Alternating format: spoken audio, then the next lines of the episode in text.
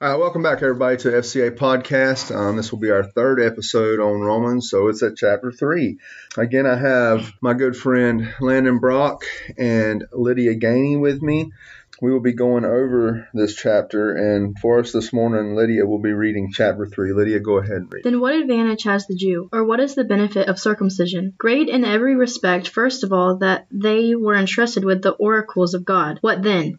If some did not believe their unbelief will not nullify the faithfulness of God, will it? May it never be. Rather let God be found true, through though every man be found a liar, as it is written, that you may be justified in your words and prevail when you are judged. But if our unrighteous demon demonstrates the righteousness of God, what shall we say? The God who inflicts wrath of unrighteousness is he. I am speaking in human terms. May it never be, for otherwise how will God judge the world? But if through my lie the truth of God abounded to his glory, why am I also still being judged as a sinner? And why not say, as we are slanderously reported and as some claim that we say, let us do evil that good may come. Their condemnation is just. What then? Are we better than they? Not at all. We have already charged that both Jews and Greeks are all under sin, as, as it is written. There is none righteous, not even one. There is none who understands, there is none who seeks for God. All have turned aside. Together they have become useless. There is none who does good. There is not not even one. Their throat is an open grave. With their tongues they keep deceiving. The poison of asp is under their lips, whose mouth is full of cursing and bitterness. Their feet are swift to shed blood. Destruction and misery are in their paths, and the path of peace they have not known. There is no fear of God before their eyes. Now we know that whatever the law says, it speaks to those who are under the law, and that every mouth may be closed, and all the world may become accountable to God. Because by the works the, of the law no flesh be justified in his sight, for th- through the law comes the knowledge of sin. But now, apart from the law, the righteousness of God has been manifested, being witnessed by the law and the prophet, even the righteousness of God through faith in Jesus Christ for all those who believe, for there is no distinction. For all have sinned and fallen short of the glory of God, being justified as a gift by his grace through the redemption which, in, which is in Jesus Christ, whom God displayed publicly publicly as a propitiation in his blood through faith. This was to demonstrate his righteousness because the forbearance of God he passed over the sins previously committed. For the demonstration, I say, of his righteousness at the present time, so that he would be just and the justifier of the one who has faith in Jesus. Where then is boasting? It isn't excluded, but what kind of law? Of works? No, but the but by a law of faith. For we maintain what a man is justified by faith apart from works of the law. Or is the is God the God of Jews only? Is he not the God of the Gentiles also? Yes, of Gentiles also.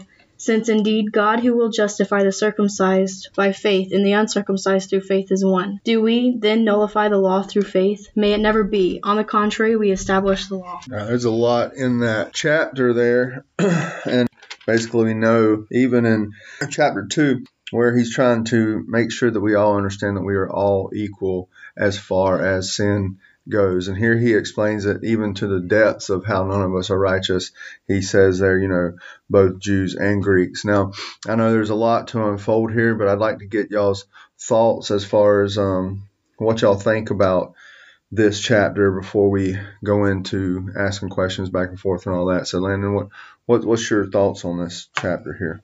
Well, I think chapter three really is a uh, it's a good kind of a, a stepping stone from where chapter two left off, as far as kind of reestablishing and like kind of reaffirming the fact that, like you said, none of us are righteous in God's sight because of our sin, and we're all equal due to the fact that we are all sinners. And uh, but you know, chapter three also really introduces uh, righteousness through faith is you know he hasn't really done that yet in this letter to the Romans. And I like how in chapter 3 he continues to even go to a further extent of showing how unrighteous we truly are to show just how perfect and holy God actually is. And then he kind of at the very end of that unveils how we can have righteousness through faith and it shows the mercy of God compared to how unrighteous he showed that we really are in the previous chapter. So. Yeah. And like I agree with Landon. Like he's saying that we're all sinners and um, we all have a right to be judged because we've all done wrong in the sight of the Lord. And we always need to remember that as we go throughout our days and stuff. So, um, you know, what I find very interesting um, Paul always brings up the circumcision, you know, the works, you know, in any of his laws, even there, like Galatians, when he writes to the Galatians, he talks talks a long time about circumcision and talks a long time about how um, it's not of the law, it's not of the works, it's not of anything that we can do because we are all unrighteous under God's um, rule because of how righteous God is, you know. And um, here, I mean, he further emphasizes, and this this is what I love about Paul. He further emphasizes all of his points with as it is written. You know, um, I want to bring up a point on that because of how we make arguments a lot of times. Um, we like to interject our own thoughts and our own opinions on the matter. Paul here, he says something and then he says, as it is written, and explains it through what has already been written about it. Um, which is a very, very, very important point to point out. But as we go through this text and starting there where it says, then what advantage has the Jew or what is the value of circumcision much as in much in every way to begin with the Jews were entrusted with the oracles of God. He's not saying that Jews weren't special. Okay? He's not saying that. Because Jews obviously they were given the written word. I mean, they were the chosen people. Okay. He's not saying that even the law is not, you know, pertinent. What he is saying is, is that we need to understand that no matter what we do, we are all unrighteous. Nobody does what they're supposed to alone. We cannot do that. We have to put our faith in Jesus Christ. Um, now, what what um, what did y'all, as far as breaking this chapter down, what did y'all come up with um, as far as some applications maybe some people can take away from this? Well, I like uh, I like where in verse three where he's, you know, he talks about the Jews and how, like you said, he, he's not trying to like in any way diss the Jews and talk about how they don't matter because they are God's chosen people. But then in verse three he goes into, for what if some did not believe? Will their unbelief make the faithfulness of God without effect? Certainly not. Indeed, let God be true, but every man a liar. And I really I really like the context of that verse there because you know, I think I've actually I've actually mentioned this verse before, but it's one of my favorite ones. Hebrews 13:8 says that Jesus Christ is the same yesterday, today, and forever. And that's kind of the same the same applying concept here that Paul's trying to use. You know, God's faithfulness is never going to be without effect, like Paul says, and you know His truth is never going to be without effect. No matter how unrighteous we are, God's righteousness prevails over all of that. And I really I really like the point that he makes there and the consistency that he uses in the scriptures and throughout the scriptures. And even after that, I he goes into as it is written, and he does it later in the book in the chapter as well. And you know, Jesus, whenever he was tempted by the devil, what did he, you know, what did he use to defend himself? Scripture, as it is written, as it is written. He said, "Get behind me, Satan," as it is written. You know, and he goes over and over, and I just think it's really important, especially in modern day times, how important the application of Scripture is in the defense of our faith. Because without that, we have no base, we have no no reason to defend our faith, like it says in Peter. You know, we got to always be ready, and obviously the only way to do that is to be rooted in the Word of God. Mm-hmm. One of the main things I took out of it was um, in verses 23 and 25, where it says, All have fallen short of the glory of God. And um, this has happened for us, but God sent His Son down for our sins and died for us. So we need to be willing to accept that gift. We are all worthy of it. Some people try to say, well, I wouldn't say we're worthy of it, but some people try to think, they think that they aren't worthy, that they have done too much wrong to accept this gift, but it's sitting there. It's like if your dad gives you a new car and you don't ever use it, it's just sitting in the parking lot and you're just like looking at it all the time. What's the point of having it if you're not going to actually use it and like, you know, learn stuff about it and figure out how to use it, you know? Well, we've been given this word and you know, Paul, Paul, um, this chapter well, obviously it wasn't a chapter before. Before 500 years ago, we didn't have any chapters or verses. It was just all one big scroll. But in this section right here, we all, as Christians, like to go to this section, or most Christians do, to bring people to Christ, to make them understand where our equality is in God. And our equality in God lies in our sin. Okay? The fact that we all are unrighteous, that not one is good, not one seeks God. These things, and, and he, he pulls out of Psalms here, which are many different Psalms. It's not just one Psalm. He pulls it out of different Psalms. And the fact that that was, a lot of it was um, David and through some of the things that he was going through and, and how unrighteous he felt and, and the things that he felt inside of him brings out the fact that we are all sinners. And that's what that's what I really want to get out of this. And what, what we should take from this um, is, and we will further go through some different things and applications for this. But the fact that you brought up um, Romans 3:23, a lot of us understand the um, Romans road, right? And um, we bring people to faith by first telling everybody that all have fallen short of the glory of God, that we're all sinners and things like that. But like it says after that, and are justified by his grace as a gift. Okay? Since we are all unrighteous, since none of us are good, God has given us a gift. Okay? Everybody's heard the term of um, pay it forward, right? Right? You get given something, pay it forward, right? So, in understanding our unrighteousness and understanding how we are not good, we should, at that point of salvation, pay it forward. Right? That should be the thing that we do each and every day. Um, some of the things that, when I was not saved, I would never come to this chapter if I was reading the Bible at all because I did not want to know that I was not righteous. I did not want to know that I was not good. I didn't care if everybody else was or not. I didn't want to know that I wasn't. You know what I'm saying? And I know a lot of times um, when you're trying to explain it to um, fellow students, sometimes you get that that point. But what's some things that some of the kids can kind of take out of this, even though it's telling us that we're so unrighteous? What are some more of the things that we can take out of this scripture to give us some encouragement that um, even though we may be unrighteous, God does love us? Um, what are some things we can do from, from that? Well, I think really the beginning to any of the encouragement is, you know, first, like you said, the recognition that we are unrighteous and just how how sinful we truly are. Because I think for the Holy Spirit to be able to convict anyone who doesn't know Jesus Christ, they have to first come to that realization that, hey, man, this is all talking about me.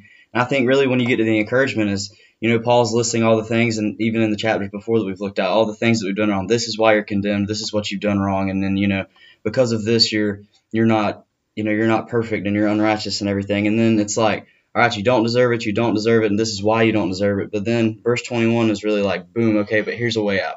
And it's like, now the righteousness of God apart from the law is revealed. And that's really important, the wording there, because all he's talked about previously is how the law makes us unrighteous and how the law cannot justify us before God.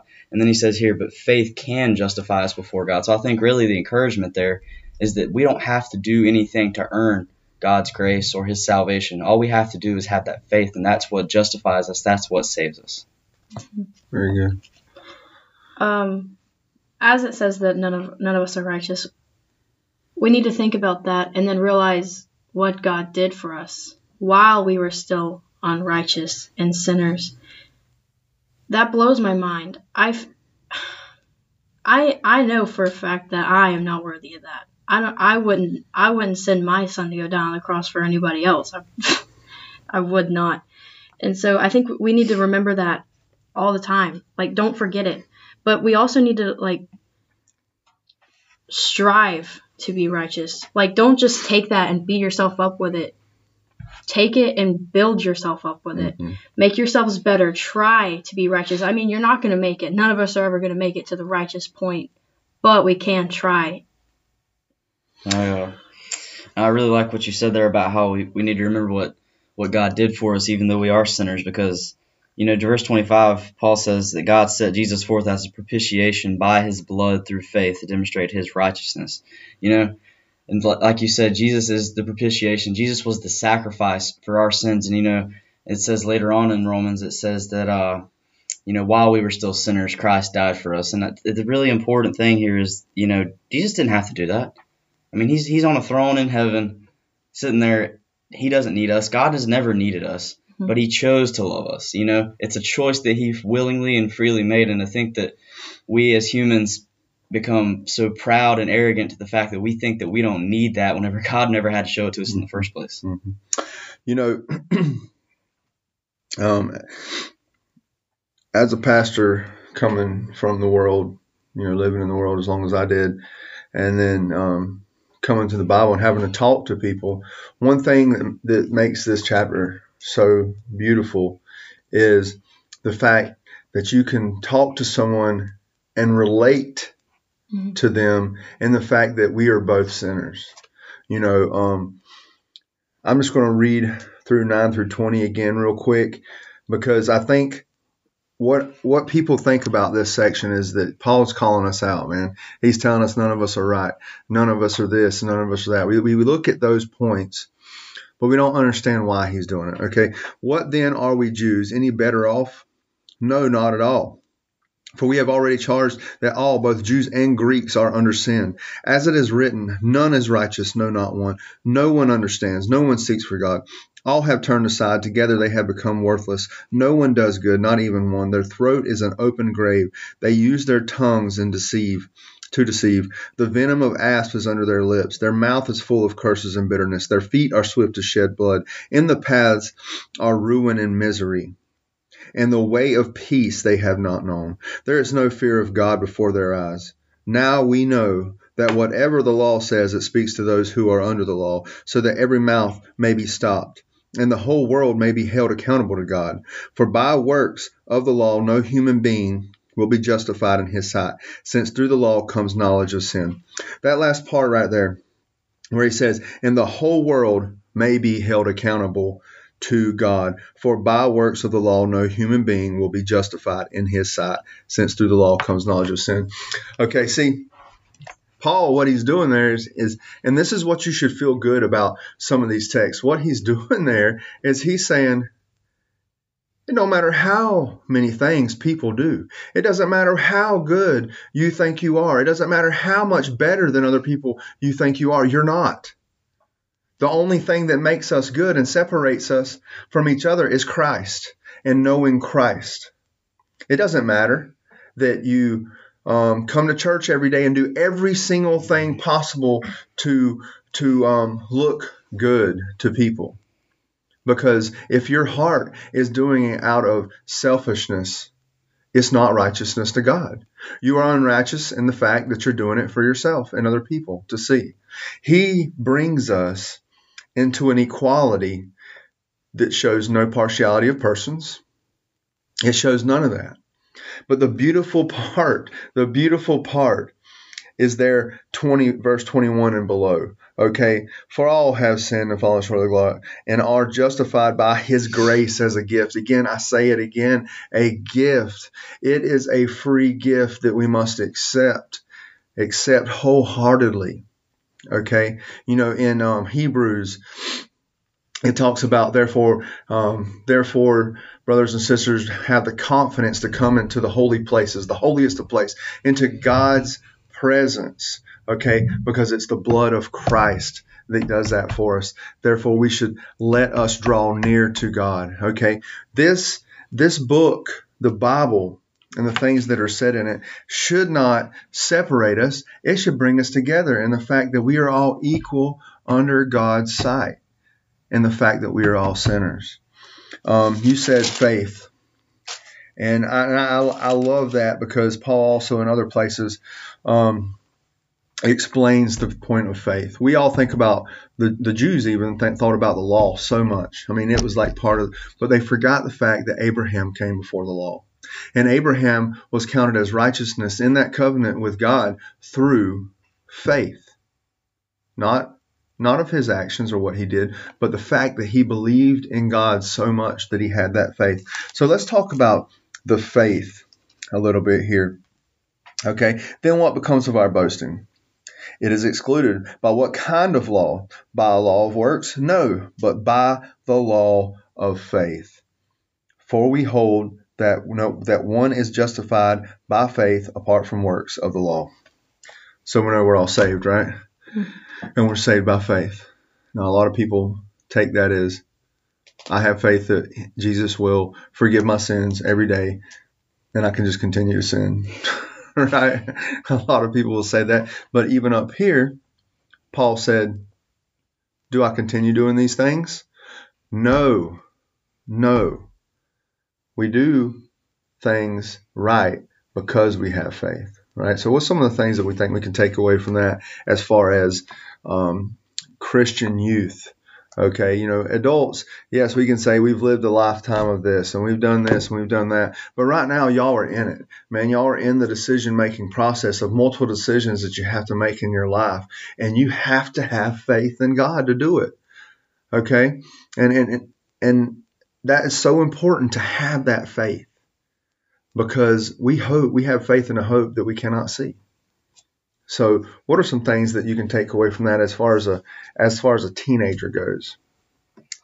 Uh, well, I mean, faith is essentially the the centerpiece of, of Christian life as as a believer in Jesus Christ.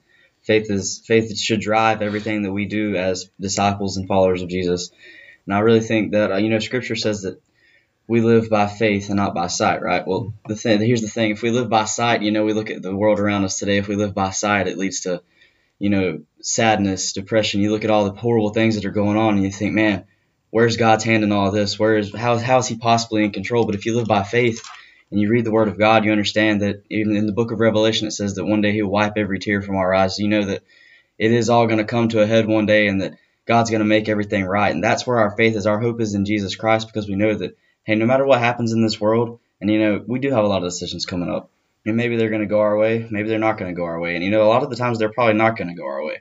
But the reality of the matter is that Jesus is still in control. And when you have faith, you know that he's in control. And not only do you know that, but you know that his plan for your life, no matter where he's going to guide you, whether it is in the hill or the valley or whatever it is that you're going through, that eventually one day he is going to make it all right. And maybe we are going to have to go through some stuff. And you know, the Bible even says that as Christians, we are going to be persecuted for our faith, mm. and maybe to some extent that we've never even heard of before. But at the end of the day, the disciples were killed for their faith, and yet they said, "Hey, I trust Jesus no matter what." And that's I think that's the point that really we have to get to. And is it easy? No, but I think it's the most important step. Hmm. I've said it before. My faith has given me this joy in my life that I think everyone needs, especially as teenagers and in high school and stuff, the the amount of stress and drama and everything that's thrown at us in this time in our lives, we need that. We need that faith and trust trust in someone because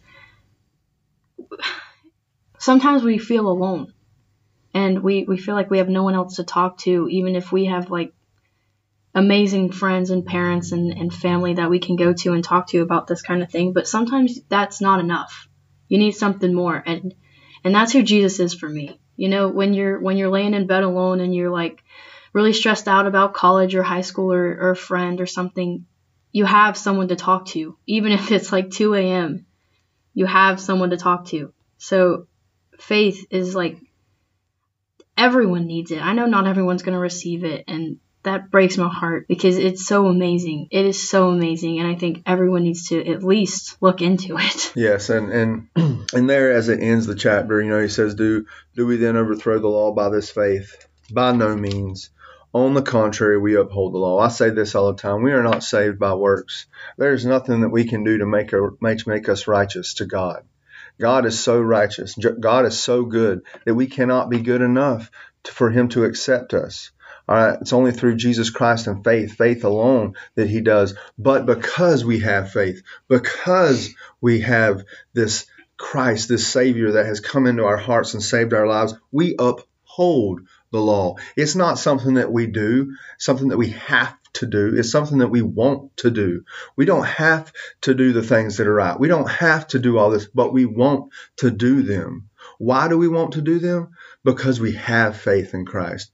We have a true understanding of who and what He is and what He did for us each and every day. I'm going to lead into chapter 4 here real quick, um, down to verse 3, only because I think it's pertinent to understand this part. It says, When then, when, what then shall we say was gained by Abraham, our forefather, according to the flesh? For if Abraham was justified by works, he has something to boast about, but not before God. For what does the scripture say? Abraham believed God, and it was counted to him as righteousness.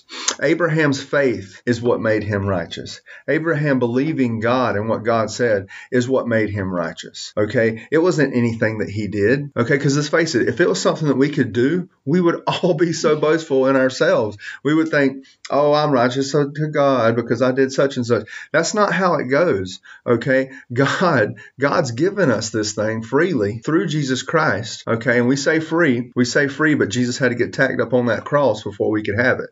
Okay? But it is still a free gift to each and every one of us. Um, before we close out, before I close out, do y'all have any other thoughts that y'all would like to say to the people out there? Well, just kind of, just kind of closing out what we've been through, you know, talking about how boasting is excluded, and even how you just you leaned in chapter four and talked about how you know even if Abraham was justified by works, he still had nothing to boast about before God. And us as as modern day Christians, you know, a lot of modern day Christians, and you know, we're all guilty of it, want to act like, hey, we're better than somebody who hasn't received the salvation that Jesus offers. And the reality of the matter is, is that like it says, you know, we have nothing to boast about. We're not. I mean, we came the same way that anyone else has ever come to salvation, broken, lost, and in desperate need of a savior. And I think that's that's such a big point there is because you know if it was it had anything to do with us, then we'd be walking around with our chest stuck out in the air like, hey, follow me. But we don't. We say follow Jesus because because that's the point. We can't do anything on our own, and nothing we do is right. Just like we've spent this whole entire chapter talking about. So that's why we preach Jesus, and that's why you know I, I heard a thing one time. It says Jesus, you know, Jesus died for you. The least you can do is live for Him, and uh, it's just the love that He has for us, and it, it's almost like the Holy Spirit that lives in us once you receive the gift of salvation convicts you of your sin, and it drives you towards wanting to become more and more like Jesus every day. And I think for anyone out there that's in high school or college or wherever you're at right now, and you know, look at the world around you and you see, hey, even, there's even Christians out there that don't want to follow Jesus, you know. But I think you know, Paul says that he. Uh, that he keeps his eyes fixed towards the prize, the ultimate goal of Jesus, you know, the, the founder, the perfecter of our faith. And I think really this the key encouragement here is, hey, keep the faith, you know, mm-hmm. keep going. It's not easy, but I promise it's going to be worth it in the end. Um, do not lose sight of who you are because once you, if you, as humans, we, we may go into the Bible and we'll start reading about it and we'll think, oh, I'm good. I didn't do that. Do not think that you are too good for God because you're not. Don't forget that you're a sinner, no matter how high you think you've made it in the Christian world. Well, that pedestal, you know, that pedestal is a bad thing. Okay. We like to put people and even ourselves up on that pedestal. But we forget the whole entire fact that God made the pedestal. So you can set yourself on the pedestal all you want. God still made the pedestal. He made the opportunity for you to even do anything in your head to think that it's good. Okay. So for us, for us as Christians, one, I want to make this abundantly clear. Okay, we are no better than the person walking around in sin out there. The only thing, the only thing that makes us better is Christ and Christ alone. Christ crucified, Christ, He set the cross between the gap of us and God and drew us together. Okay, but through that, salvation is how we get to God. Through Him, John 14, 6, I am the way, the truth, and life. No one comes to the Father except through me. Okay, so here's how I want to close. I want to close this. I want to say, first of all, all right, I'm not telling everybody out there that you're all just terrible people, okay? But we, according to God, and as we look at God's righteousness, we are terrible people because we cannot be or attain the goodness of God ourselves, okay? But there is a happy note to that. There is a happy note to that. We look at that as bad, but the good thing about it is we are all equal in God's sight. We have someone that loves us equally. We have someone that loves us strongly. We have someone that loves us so much that he'll send his son on this on this earth to live like us, not to sin though, and to die for us. That's what we're telling you today, to put your faith in Jesus Christ, to put your faith in that one hope that each one of us has. Because we have hope, but our hope is not in the things that we see. Our hope is in the unseen because we cannot see our salvation until the end. So we put our faith in that hope, the hope that we can't see. Okay? And through that, through that, we know that in the end, when all things are done, right, the only thing that's left is faith, hope, and love, and the greatest is love. Why is that? Because it was through love that we were all created. It was through love that Jesus was sent. It was through love that we have salvation, and we have faith in the hope of that salvation.